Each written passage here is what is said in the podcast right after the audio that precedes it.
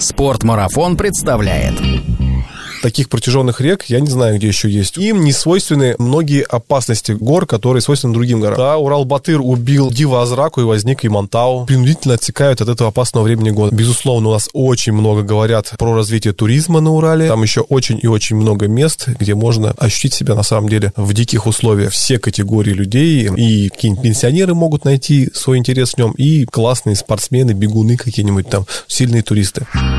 Подкаст об аутдоре, активном образе жизни, путешествиях, приключениях и снаряжении для всего этого. Спорт-марафон. Аудиоверсия. Всем привет! На связи Спорт-марафон. Это Артур Ахметов и сто двадцать восьмой выпуск нашего подкаста. В нашем подкасте мы не расскажем вам, как сделать так, чтобы ваш любимый человек называл вас котиком. Но расскажем о том, что нужно сделать для того, чтобы окружающие по праву могли именовать вас барс, уральский барс. Один из таких уральских барсов, Олег Чегодаев, посетил нашу студию и рассказал про два замечательных повода посетить Урал: подняться на семь знаковых вершин Южного Урала, а затем пройти туристский маршрут Белорецк-Большой Иремель. Это и есть два этапа уральского барса, выполнив которые можно не только получить массу эмоций и впечатлений, но и нагрудные значки и почетные звания. Подробности далее в подкасте, а также на официальном сайте проекта, ссылку на который оставлю в описании. Ну и, конечно же, Олег будет рад ответить на ваши вопросы в комментариях к выпуску. Ну что же, отправляемся на Урал, или, как сказала бы моя ненейка, Айбяткина Ерыгас. Спорт-марафон. Аудиоверсия. Олег, привет. Привет, Артур. Привет. Какими тропами оказался в Москве? О, слушай, отличный вопрос. В Москве бывают два раза в год, перед началом зимнего сезона и перед началом летнего сезона. И вообще для меня Москва, буква М, это Москва эм эм-марафон, спорт-марафон. Я приезжаю за снарягой, обновить свою снарягу на сезон и уехать обратно на Урал. И попутно вот записываю либо подкаст, либо какую-нибудь лекцию читаю, чтобы не ездить два раза и привнести немного информации об Урале сюда, на запад. Слушай, ну два раза раза в год, за все время у тебя небольшой склад должен был образоваться в Уфе уже, пора открывать маленький магазинчик. Ну, к сожалению, то ли я очень неаккуратный, то ли просто интенсивно хожу или много хожу, но снаряга прямо летит. А ведь я стараюсь брать какую-то там, ну, топовую снарягу, легкую, а легкая это, конечно, не всегда ультранадежная, супернадежная, поэтому приходится очень часто обновлять снаряжение. Но хотя, с другой стороны, у меня там около десять спальников уже дома. Ну, ты же понимаешь, наверное, что спальник — это такая вещь, которую, ну, невозможно выбрать один спальник на все случаи жизни, поэтому они просто растут, растут и заполняют все пространство в шкафу. Ну, какой-то я, честно, ужас. Лично я тебя, конечно, не понимаю, но вспоминая количество спальников своего брата и как они раскиданы по всем местам, где он иногда оказывается, я, конечно, понимаю тебя. Но для детей это просто какое-то большое счастье. Дочка у меня эти спальники обожает. Я, на самом деле, рад тебя видеть в студии, потому что у нас был с тобой один подкаст, который мы записывали дистанционно во время пандемии, но, конечно, пообщаться лично гораздо приятнее.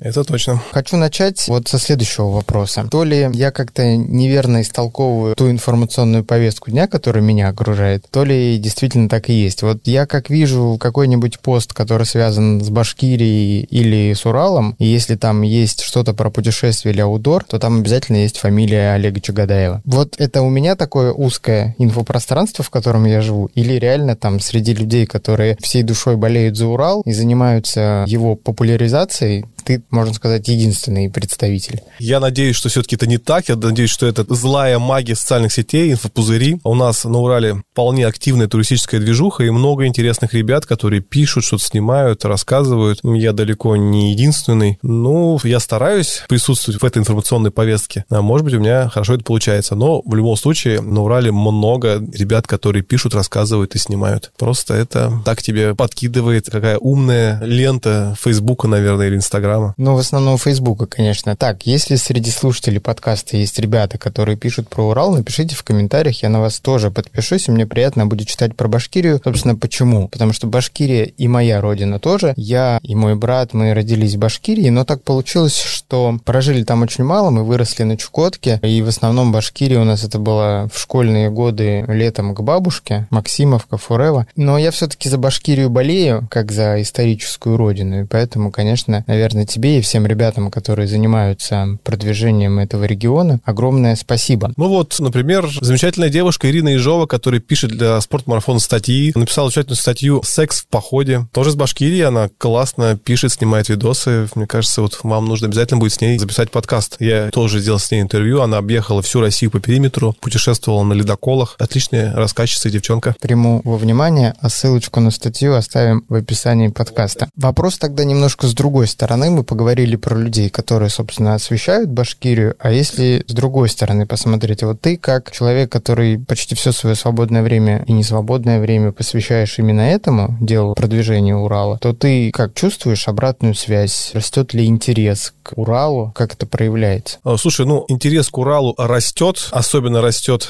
рос в прошлом году, когда границы были закрыты. Может быть, это на самом деле не очень хорошо, потому что инфраструктура туристическая Урала, она, ну, скажем так, сильно не успевает за ростом количества людей, и это не всегда сказывается хорошо. С другой стороны, Урал огромен, и в целом там еще очень и очень много мест, где можно ощутить себя, на самом деле, в диких условиях. Ну, и это отражается и на моей работе. Очень много запросов, очень много информации, спрашивают, интересуются со всей России, много благодарят, что очень приятно, потому что, конечно, вся вот эта информационная деятельность по продвижению Урала, она отнимает очень много сил и времени. Поэтому ваши отзывы, друзья, ваши благодарности, они, конечно же, как бальзам на душу. Ты говоришь, инфраструктура не поспевает за ростом популярности. Понимают ли это не только люди из профессии, но и люди, которые занимают чиновничьи кресла и распределяют бюджеты? Насколько, собственно, интересно правительству эта вся история? Ну вот буквально на днях у нас был такой инфоповод на одном из массовых, красивейших туристических маршрутов, на одной из интереснейших вершин, доступных и для детей, и для спортсменов, туда проходят трейлы. Прямо на туристической тропе начали валить лес. Месяц назад тоже начинали валить лес вокруг Инзерских зубчаток, тоже знакового места для Южного Урала. Безусловно, у нас очень много говорят про развитие туризма на Урале. Это очень благодатная тема, про нее очень хорошо и можно эффективно рассказывать, говорить, устраивать сборища, форумы. Но, конечно, на практике все пока выглядит совершенно иначе. Поэтому говорить об этом очень много можно, особенно чиновникам, но практически все идет в другую сторону немного. Печально. Печально. Рубрика «Печальные новости». Опять вырубили и разбили дорогу.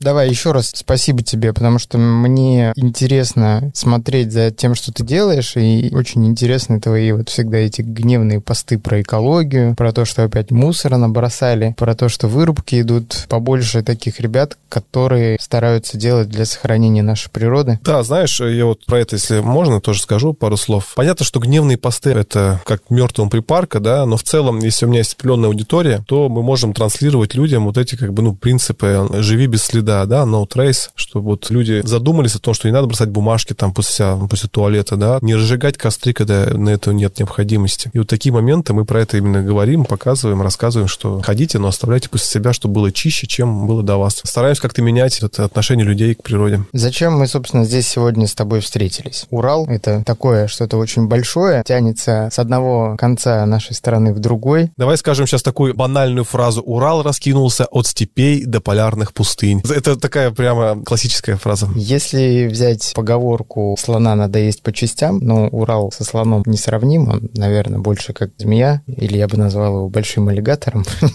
Змея, пояс каменный. Так вот, давайте, собственно, Урал попробуем съесть по частям. И начать хотелось бы с такого интересного, на мой взгляд, челленджа. Он называется «Уральский барс». Почему именно с челленджа? Потому что, наверное, для некоторых из наших слушателей, помимо интереса просто насладиться природой и приятно провести время, есть какой-то интерес вот именно в неких соревновательных частях, что-то выполнить. Даже тут, наверное, роль играет то, что тебе уже придумали, чем ты можешь заниматься в ближайшее время, и ты по определенному сценарию идешь и в конце получаешь знак отличия — «Уральский барс». Поэтому сегодня про «Уральский барс». Расскажи вначале, что за проект, когда он начался, что из себя представляет. Да, слушай, ну вот челлендж «Уральский барс». Вообще, охота сказать, что на Урале есть не только «Уральский барс». Уникальность как раз уральских гор, что эти горы, они очень доступные, особенно в южной своей части. Вокруг них живет двадцать миллионов человек, и там очень легко организовывать такие вещи на стыке каких-то социальных медиа, интернета и аутдора. Поэтому у нас есть не только «Уральский барс», у нас есть «Корона Урала», у нас есть «Тысячи Южного Урала», есть проект там «Хозяин Урала». Я думаю, что они будут появляться. Но вот одним из таких массовых и самых популярных, да, ну, он точно самый популярный стал как раз именно «Уральский барс». «Уральский барс» — это, на самом деле, мне кажется, будущее туризма в чем-то. Это именно такой вот туризм двадцать первого века, который, как вот, как я уже рассказал, сочетание каких-то интерактивных составляющих и именно вот нахождение в природной среде. Был он придуман эр гэ о Российской Федерации в Башкирии в две тысячи восемнадцатом году, то есть вот уже четвертый год идет. Суть проекта — это такой туристический проект, который направлен на привлечение, с одной стороны, неподготовленных людей в туризм на Урале, а с другой стороны, на спортсменов. Вот в этом его уникальность и ценность, что он охватывает вообще практически все категории людей, и какие-нибудь пенсионеры могут найти свой интерес в нем, и классные спортсмены, бегуны какие-нибудь там,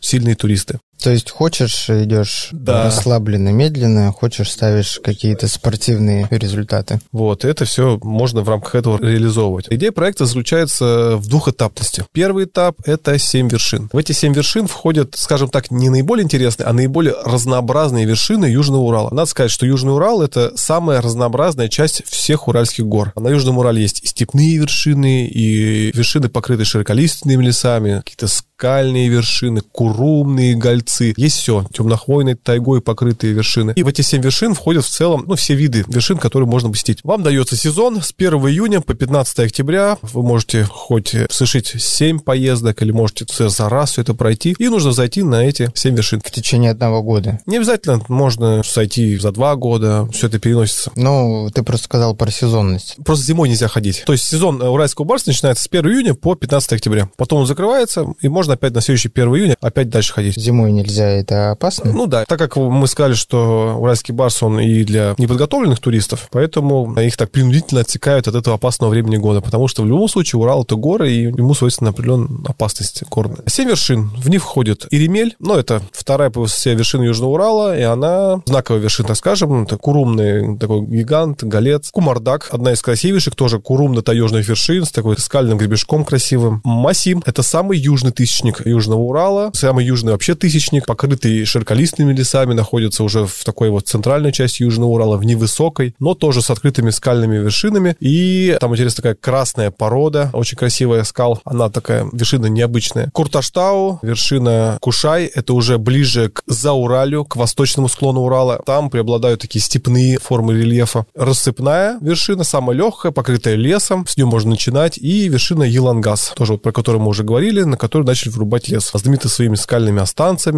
Все вершины. Что нужно для того, чтобы начать челлендж? Нужно где-то зарегистрироваться? Да, да, нужно уведомить организаторов, что вы выходите на маршрут. Нужно зарегистрироваться в эм че эс. Одна из целей — привить людям навык регистрации в эм че эс, потому что это достаточно правильные и нужные действия, которым практически все пренебрегают. Вы уведомляете, что вы ходите на маршрут, регистрируетесь в эм че эс и идете на эти вершины. Можете там раз в неделю выезжать, можете делать какие-то связки, сходить на эти вершины. В целом, эти вершины можно пробежать даже там за один раз. Вот пока мне принадлежит рекорд, он держится четыре года, в две тысячи восемнадцатом году я его пробежал на эти вершины за... Сейчас вспомню, за сколько. Ты участвовал в разработке маршрута? Первого этапа нет. Первого этапа нет. Семь вершин я не выбирал. Ага. То есть меня привлекали уже в здоровом. То есть, ну вот, на семь вершин забежал за сорок пять часов сорок минут. Это получилось сто пятьдесят шесть километров, но еще между этим нужно было наездить на машине до пятьсот километров. То есть это они так разбросаны по всему Южному Уралу. Вот пока этот рекорд держится. Надеюсь, что кто-нибудь когда-нибудь побьет, и мы устроим соревнования. Вот. А кто-то ходит весь год, кто-то ходит два года. Ну, то есть, как бы, может каждый сам выбирать себе вариант прохождения. Есть к этим вершинам какие-то рекомендованные маршруты? Или путешественники сами могут себе построить, как они хотят к ним забраться? Есть рекомендованные маршруты, но но не обязательно. То есть ты в целом можешь восходить на эти вершины как хочешь. Там есть логичные, вполне маркированные тропы на большинство вершин, и поэтому обычно ходят все так. Есть на официальном сайте проекта карты. У меня есть на сайте отдельный подраздел с картами, с маршрутами, с джи пи эс-треками. Заходишь, скачиваешь и пошел. Вот если говорить об отдельных восхождениях на каждую из этих вершин, расскажи, пожалуйста, что можно помимо этих вершин непосредственно увидеть? Да? Ну, просто поподробнее хочется узнать о маршрутах. Ну, смотри, они достаточно достаточно широко разбросаны по Южному Уралу, они занимают примерно половину Южного Урала. То есть, я сказал, там примерно пятьсот километров нужно проехать еще на машине между этими вершинами. Помимо того, что ты идешь и смотришь эти вершины, ты еще и путешествуешь по Южному Уралу, ты смотришь другие достопримечательности, ты видишь эти деревни, видишь эти табуны башкирских лошадок, низеньких, лохматых, очень красивых, погружаешься в всю эту историю, пьешь кумыс у придорожных там бабулек, можно купить мидку, искупаться в уральских реках. То есть, это такое полноценное путешествие своем по Уралу. В этих районах есть же также природные парки, заповедники, пещера Шульганташ, допустим. Туда можно заехать, когда ты едешь на Масим. Там очень много вариантов, куда можно сходить и что посмотреть. Ты проходишь длинные курумные реки. Курумные реки — одна из таких уникальных торговых предложений, если говорить языком маркетинга. Многокилометровые, линейно вытянутые скопления курумов, то есть там до пяти, до шести километров. И это поражает воображение. Таких протяженных рек я не знаю, где еще есть вот именно в форме рек, не морей. То есть в целом там много чего можно посмотреть, и информации много, составляй маршруты и давай вперед. Восходи на вершины и любуйся Уралом южным. Я думаю, что вопрос такой с подковыркой, да, потому что для тебя, я думаю, весь Урал любимый, но все-таки если вот из семи этих вершин выбирать, давай топ-три. Ну, сложный вопрос, сложный вопрос. Слушай, ну, я уже сказал, что эти вершины все разные, и они все прекрасны по-своему. Окей, пусть будет Кумардак. Кумардак. Почему? Классная курумно-скалистая вершина, она находится на границе Южноуральского заповедника, с нее отличный вид на Имантау, высочайшую и самую секретнейшую гору Урала, высочайшая вершина Южного Урала и самая секретная гора в стране. Там прям с нее хороший вид долину реки Юрюзань. Красивая вершина с хорошими видами. Хотя из остальных вершин тоже много хороших видов, но она такая прям, мне больше всего нравится. Еще две? Ну, тогда возьмем Масим, потому что это самый южный тысячник, и там совсем другие уже виды. То есть, если ты поднимаешься на Кумардак, ты видишь вокруг себя курумные гольцы, видишь курумные реки, вокруг тебя все заросло темно-хвойной тайгой. Если ты поднимаешься на Масим, перед тобой пологие, заросшие широколиственными лесами, липами, уходящие вдаль, в такие невысокие вершины, просто море, леса. А если подняться на нее осенью, то ты просто погружаешься в Золотой океан. И что интересно, если немного погрузиться в башкирские эпосы, всем, кстати, рекомендую эпос «Урал-Батыр» и «Акбузат» башкирские. Прочитайте, вы просто попадете в какой-то боевик, который был написан в средневековье. Века. Ну, очень интересно читается. И вот в эпосе «Акбузат» описывается злодей Хан Масим, ну, сказочный злодей. Его убивают примерно в тех же местах. Убивает внук Урал-Батыра. И на этой горе, как я уже говорил, такие из красных пород сложные скалы. А во всех этих эпосах, когда злодей умирает, он превращается в гору. И это прямо так коррелирует вот с этим эпосом. Очень красиво, очень интересно. Поэтому на Урале так много вершин. Возможно, много да. героев погибало. Да, Урал-Батыр убил Дива-Азраку и возник Имантау. Поэтому можно приписать сюда еще и легенды. Отдельно пласт такой информации, ездить и читать их. Там многие места описаны. Ну и третья вершина, ладно, окей, давай скажем Кушай, потому что она находится в Заурале, это уже восточный склон Уральских гор, там совершенно особые тоже формы рельефа, уже такие степные формы рельефа, тысячник, но степной, тоже очень интересно. Ну, я думаю, эти формы рельефа многие видели, кто катался на Банном или в Абзаках, вот это вот как раз те места. Ты когда произносишь название, у тебя в голове возникают все эти картинки, да? Ну, да, конечно, конечно. И описываешь ты уже из головы эти виды, правильно? Для меня это повествование такое, знаешь, чисто из слов, а я понимаю, что у тебя в голове все, еще все эти картинки, я думаю, блин, а этого... Но это минус аудиоподкаста, да. Мы сейчас вставить фоточки, если бы это был видеоподкаст. Я думаю, люди, которые захотят, найдут фотографии. Говоря про восхождение на вершину Урала, мы берем летний период, да,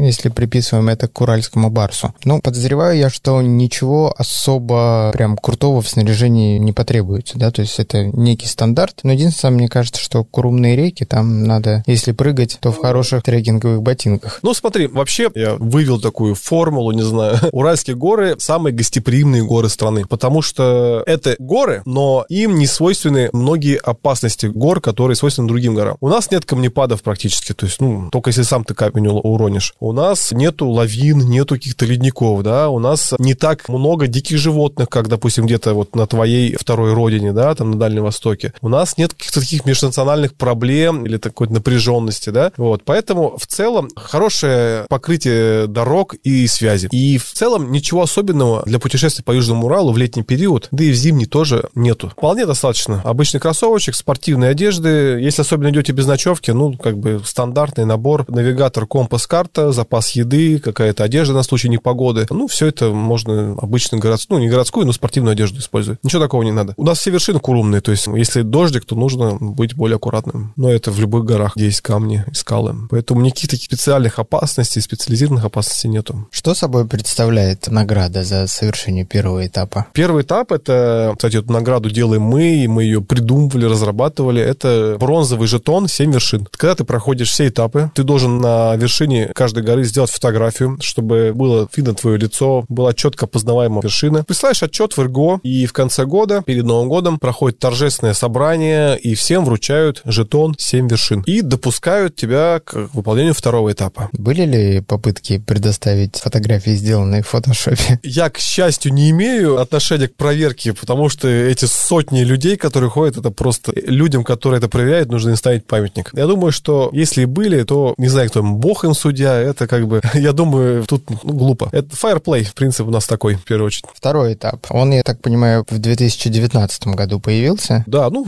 да, на следующий да, год. На следующий год. Что собой представляет уже этот этап? Да, вот второй этап как раз принимал участие в разработке его я, потому что изначально заявили, что будет два этапа. Первый этап семь вершин, а второй этап как бы уже более сложный. То есть тут такая двухэтапность. Первый этап ты проходишь семь ПВД условных и получаешь опыт хождения по Уралу, и тебя допускают, пусть он все это успешно прошел, ко второму этапу. Такое знакомство. Да, да. Классическое поэтапное усложнение. Второй этап был заявлен как маршрут по Уралу многодневный. Мы подумали, что можно сделать на Урале такого, чтобы, ну, было достаточно сложно, с одной стороны, но, опять же, не слишком сложно для тех людей, которые прошли семь ПВД. С одной стороны, Южный Урал достаточно большой, и там много всяких интересных мест, но у нас много заповедников, много каких-то нацпарков, закрытых территорий, и было не так просто найти вот эту линию, но мы ее нашли. Здесь у нас коллаборация с Раисом Габитовым, который создает большую южноуральскую тропу, и этот этап, он проходит частично по вот этой тропе. Начинается он у города Белорецк и идет через знаковые вершины, частично, к сожалению, повторяет первый этап, ну, потому что я уже сказал, что вот когда создавали первый этап, не думали о втором, и на Южном Урале не так много где есть развернуться. И финиширует на вершине горы Большой Иремель. А здесь ты скажешь, ну, как так вот, первый этап Большой Иремель, и на втором этапе был Большой Иремель. Да, к сожалению, если бы я делал первый этап, я бы не стал добавлять Иремель в первый этап. Поэтому вот сейчас, маленько вернувшись назад, на самом деле в первом этапе не семь вершин, а восемь вершин. Я настоял, убедил, чтобы в первый этап добавили еще одну вершину, гора Поперечная, хребет Зигальга. Но добавили так, на первом этапе ты можешь зайти либо на Иремель, либо на Поперечную. Ну, как бы восемь вершин, но из них надо зайти на семь. Я всем рекомендую, конечно, идти на Поперечную, потому что это красивейший хребет, один из красивейших хребтов Южного Урала, хребет Зигальга. Там, кстати, в прошлом году создали национальный парк. А уже второй этап, ты идешь и логично финишируешь на главной, открытой для посещения вершине Южного Урала на горе Иремель. Маршрут составляет сто сорок один километр, но с возвратом назад это еще двадцать пять километров, получается сто шестьдесят шесть километров. сто шестьдесят шесть километров, потому что в любом случае ты финишируешь на вершине Иремель, тебе нужно вернуться назад. Это многодневный поход, который нужно пройти непрерывно, в отличие от первого этапа. Нет, нет, вот в этом-то и фишка. Есть два варианта прохождения. Многодневный поход, линейный, наверное, он будет интересен больше спортсменам, либо каким-то, ну, более серьезным туристам. И здесь вот опять же вот этот вот принцип спортивности, что каждый выбирает для себя сложность. Здесь уже больше таких участников у нас было спортивных, и даже есть уже четыре рекордсмена. В две тысячи восемнадцатом году Кирилл Франюк первым пробежал этот этап за тридцать шесть часов, потом я его пробежал за тридцать один час тридцать шесть минут. В две тысячи девятнадцатом году приехали ребята из спорт-марафона, москвичи, и пробежали этот этап за тридцать один час двадцать четыре минуты. И вот уже в две тысячи двадцатом году Сергей Оводов пробежал этот этап за тридцать часов двадцать семь минут. Я, конечно, надеюсь, я уверен, что его нужно выбегать из суток, эти сто сорок один километр. Я уверен, что это можно сделать. И вот, друзья, кто меня слушает, давайте, дерзайте, мы вас ждем, очень ждем новых рекордов. Я надеюсь, что это какой-то вот челлендж спортивный будет продолжаться. Давайте сделаем так. Если кто-то официально выйдет из двадцати четырёх часов этот этап, я от себя, как от автора подкаста, подарю от спортмарафона какой-нибудь памятный приз этому человеку. И, может быть, пригласишь на подкаст? Возможно. Да, это для спортивных ребят. Но мы же помним, что у нас есть и все-таки пенсионерские команды, и там просто начинающие туристы, и с детьми туристы. Поэтому мы продумали, что этот маршрут сорок один километр, его можно разбить на пять этапов. Есть этапы, которые проходятся за день просто, есть этапы, которые, ну, проходятся в таком неспешном темпе за два-три дня. То есть вот каждый из пяти этапов нужно пройти непрерывно. Нельзя его дробить уже. Ты можешь разбить на пять маршрутов, но это пять ПВД. Ну, или там один маршрут там на праздник еще летом выпадает. То есть за лето вполне проходится. Ты проходишь пять этих этапов, делаешь фотографии в ключевых точках, они обозначены в положении. Есть сайт проекта, нужно зайти на сайт проекта, и там есть четкое положение, все расписано, есть карты, есть трек, как идти. Финишируешь на вершине Иремеля, предоставляешь отчет, и тебе, опять же, осенью в торжественном собрании колят дырку в твоей флиске и вкручивают знак «Уральский барс», выполнен из ювелирной бронзы. Дают удостоверение, ты становишься таким человеком. Правильно я понимаю, что это маршрут, который был создан непосредственно для уральского барса? То есть мы можем говорить о том, что благодаря этому соревнованию появился определенный новый маршрут. Как я уже сказал, это коллаборация с Большой Южноуральской тропой, так как я тоже принимал некоторую часть в ее создании, ну, там, в консультировании Раиса по этой тропе, и сейчас уже сложно вспомнить, мне кажется, что мы изначально продумывали линейку для Южноуральской тропы, вот этот маршрут, но так аналогичная и вполне подходит для проекта «Уральский барс», и мы подумали, что они будут друг друга обогащать и привлекать еще больше людей к этим проектам. Мы часть вот этой линии использовали для «Уральского барса». И Южноуральская тропа, она еще только создается, и возможно, что там первые массовые туристы пойдут в этом году или через год, но вот уже по этой тропе уже там сотни и даже тысячи людей идут уже четвертый год, ну, третий год. Поэтому она не совсем была создана именно вот под «Уральский барс». Он большую роль играет вот в продвижении этой тропы. Насколько тропа обустроена? Маркировка, указатели, места отдыха, возможность пополнить запасы? По-разному. В целом маркировка, я думаю, есть уже где-то на половине тропы. Если идти ее линейно, то на протяжении этой тропы будет два населенных пункта. Это поселок Верхнеаршинский, такой таежный тупик, с которого начинается много маршрутов, и деревня Николаевка. Маленькая деревенька, с которой ходит на Иремель. Там можно пополнить какие-то продукты, но я думаю, что на сто сорок километров спокойно можно унести продукты с собой за раз. Но так как большинство проходит этот маршрут не линейно, а дробя его на какие-то подэтапы, то пять маршрутов, там, заходы и выходы в населенные пункты, поэтому... Ну, там, конечно, удлиняется все, потому что, чтобы, допустим, вот зайти в центральную часть, в районе Инзерских зубчаток, на маршрут, там еще нужно пройти семнадцать километров, по-моему, в одну сторону только от деревни, он удлиняется, но все равно это получается короче. То есть, если выполнять это не линейно, а с подэтапами, там будет больше двухсот километров. Олег, скажи, пожалуйста, вот эту тропу в рамках Уральского барса, люди, как ты считаешь, ходят именно потому, что они хотят пройти этап Уральского барса, или тропа уже как бы настолько популярна, что люди просто по ней гуляют, даже не подозревая, что они таким образом выполняют некий челлендж? Нет, я думаю, пока тропа не слишком популярна, какие-то отдельные ее элементы популярны, потому что проходят через какие-то прям популярные туристические места. Вот Ялангас, гора Малиновая, Инзерские зубчатки, Кумардак, Иремель — это все часто посещаемые места. Но они так как бы обособлены, и до этого не были соединены вот такой единой тропой. Я думаю, что все, кто идет по этой тропе, они, скорее всего, выполняют Уральский барс. Вот. Ну, это очень мотивирует, на самом деле, людей вот во всем этом участвовать. И это вот магия вот этих челленджей, да. Потому что, ну, какая есть проблема, на мой взгляд? Многие, вот условно какой-то берем Иремель, они на этот Иремель годами ездят, потому что они просто не знают других мест. А тут ты им даешь готовый уже рецепт, куда еще можно сходить, и еще за это тебе какую-то плюшку дадут. А еще тут есть какое-то объединяющее начало, какое-то соревнование даже, там какой-то там рейтинг. Ну, почему бы и нет? Прямо люди на это ведутся, и я думаю, что за эти четыре года прошло уже там несколько тысяч людей по этому маршруту, выполнили этот проект, выполняют этот проект. Это прям такая очень сильная движущая сила для них. Один вопрос, который, мне кажется, обошли стороной. Пройти эту тропу тоже можно в определенный период года? Да-да-да, ну вот опять же с первого июня по октябрь. Самое безопасное время. Да, потому что зимой это уже там... Весна, высокая вода, там есть броды необорудованные. Ну, зима, это как бы зима. Гермомешки, значит, надо с собой брать.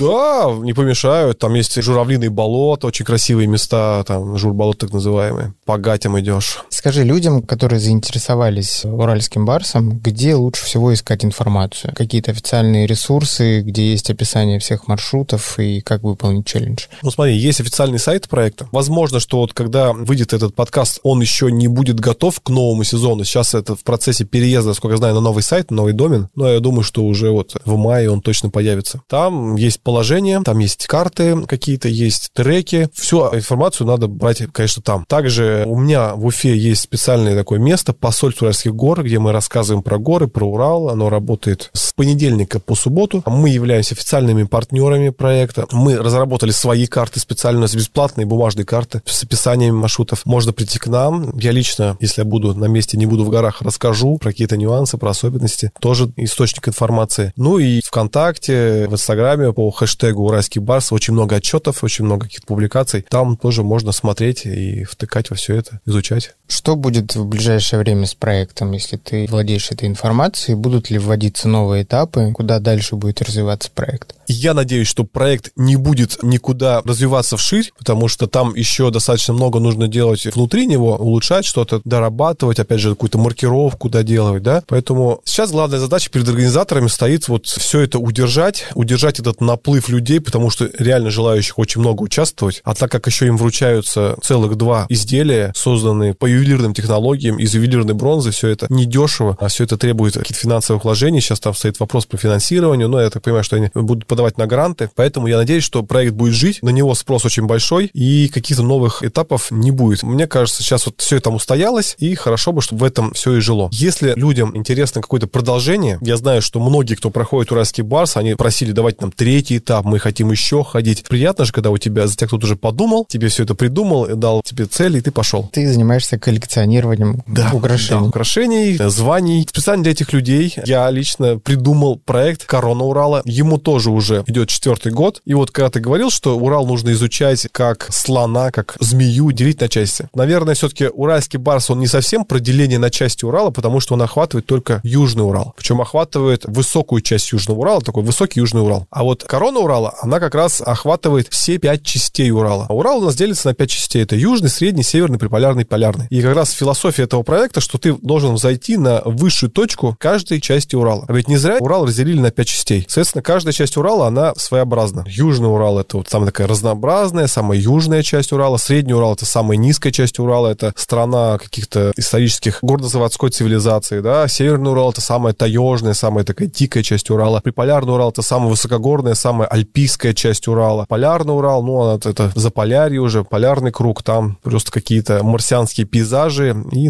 очень романтичные ледники, кары, цирки. И восходя на высшую точку каждой части Урала, ты смотришь именно вот эту часть Урала. То есть там на каждую вершину нужно пройти маршрут там, от пятидесяти километров до ста пятидесяти, до двухсот километров. И ты познаешь весь Урал. И, наверное, если ты выполнишь проект «Корона Урала», там, кстати, тоже вручается бронзовая корона, есть рейтинг, есть соревнования, кто там быстрее. Сейчас уже за эти четыре года пятнадцать человек выполнил этот проект. Первый, наверное, был Олег Чегодаев. Нет, я посчитал, что это будет слишком вызывающе самому придумать этот проект и выполнить его. Поэтому этот проект первым выполнил мой друг из Челябинска Сергей Маслов. Я второй. Вот, у нас Кирилл Франюк, рекордсмен, собрал все пять вершин, по-моему, за тридцать или за пятьдесят дней. Ну, там тоже есть свои соревнования. Вот, а это уже более глобальный вызов. И название придумано по аналогии с короной мира. четыреста семь тысячников в Гималаях, а у нас вот корона Урала пять тысячников. Короночка. Коронка маленькая. Зато вручается настоящая корона. Участие в уральском барсе бесплатное. Да, да, конечно. Участие в уральском барсе бесплатное совершенно для людей. Олег, если бы у тебя в лексиконе осталось всего три слова, которыми ты мог бы описать Урал, какие были бы эти слова? Я вот сейчас сорок минут тут судорожно все это говорил, у меня почти не осталось уже глюкозы в крови, а ты еще мне предлагаешь такую сложную интеллектуальную задачу. Три слова. Я восполню твои проблемы с глюкозой. Хорошо. Так, три слова. Первое слово — это разнообразный, а я напомню, что Урал — это самые разнообразные горы в стране, они пересекают все климатические пояса страны, и вы на Урале найдете все, от степей до ледников, до вечных мерзлоты, скал, пиков, все, что есть, разнообразные. Давай мы сейчас с тобой развенчаем миф о том, что Урал — самые древние горы страны. Я скажу молодые, потому что Урал — это не древние горы, они вполне такие же молодые, как Кавказ и другие, как Альпы. И пусть будет, и пусть будет романтичные, потому что Урал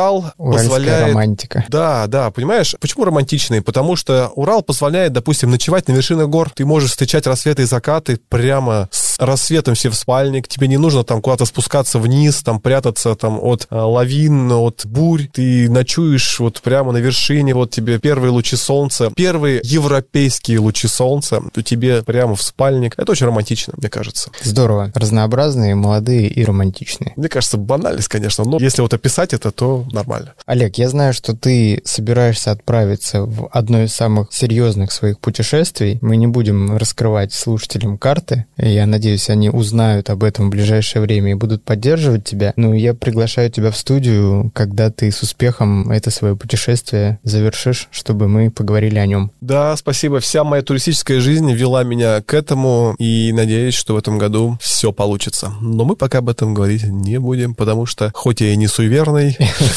но говорить об этом не будем. Передавай привет моей исторической родине. Спасибо тебе, что нашел время зайти в студию и рассказать про Урал. Для тебя, для спорт-марафона я всегда рад быть здесь. Спасибо, пока. Пока-пока. Жду на Урале.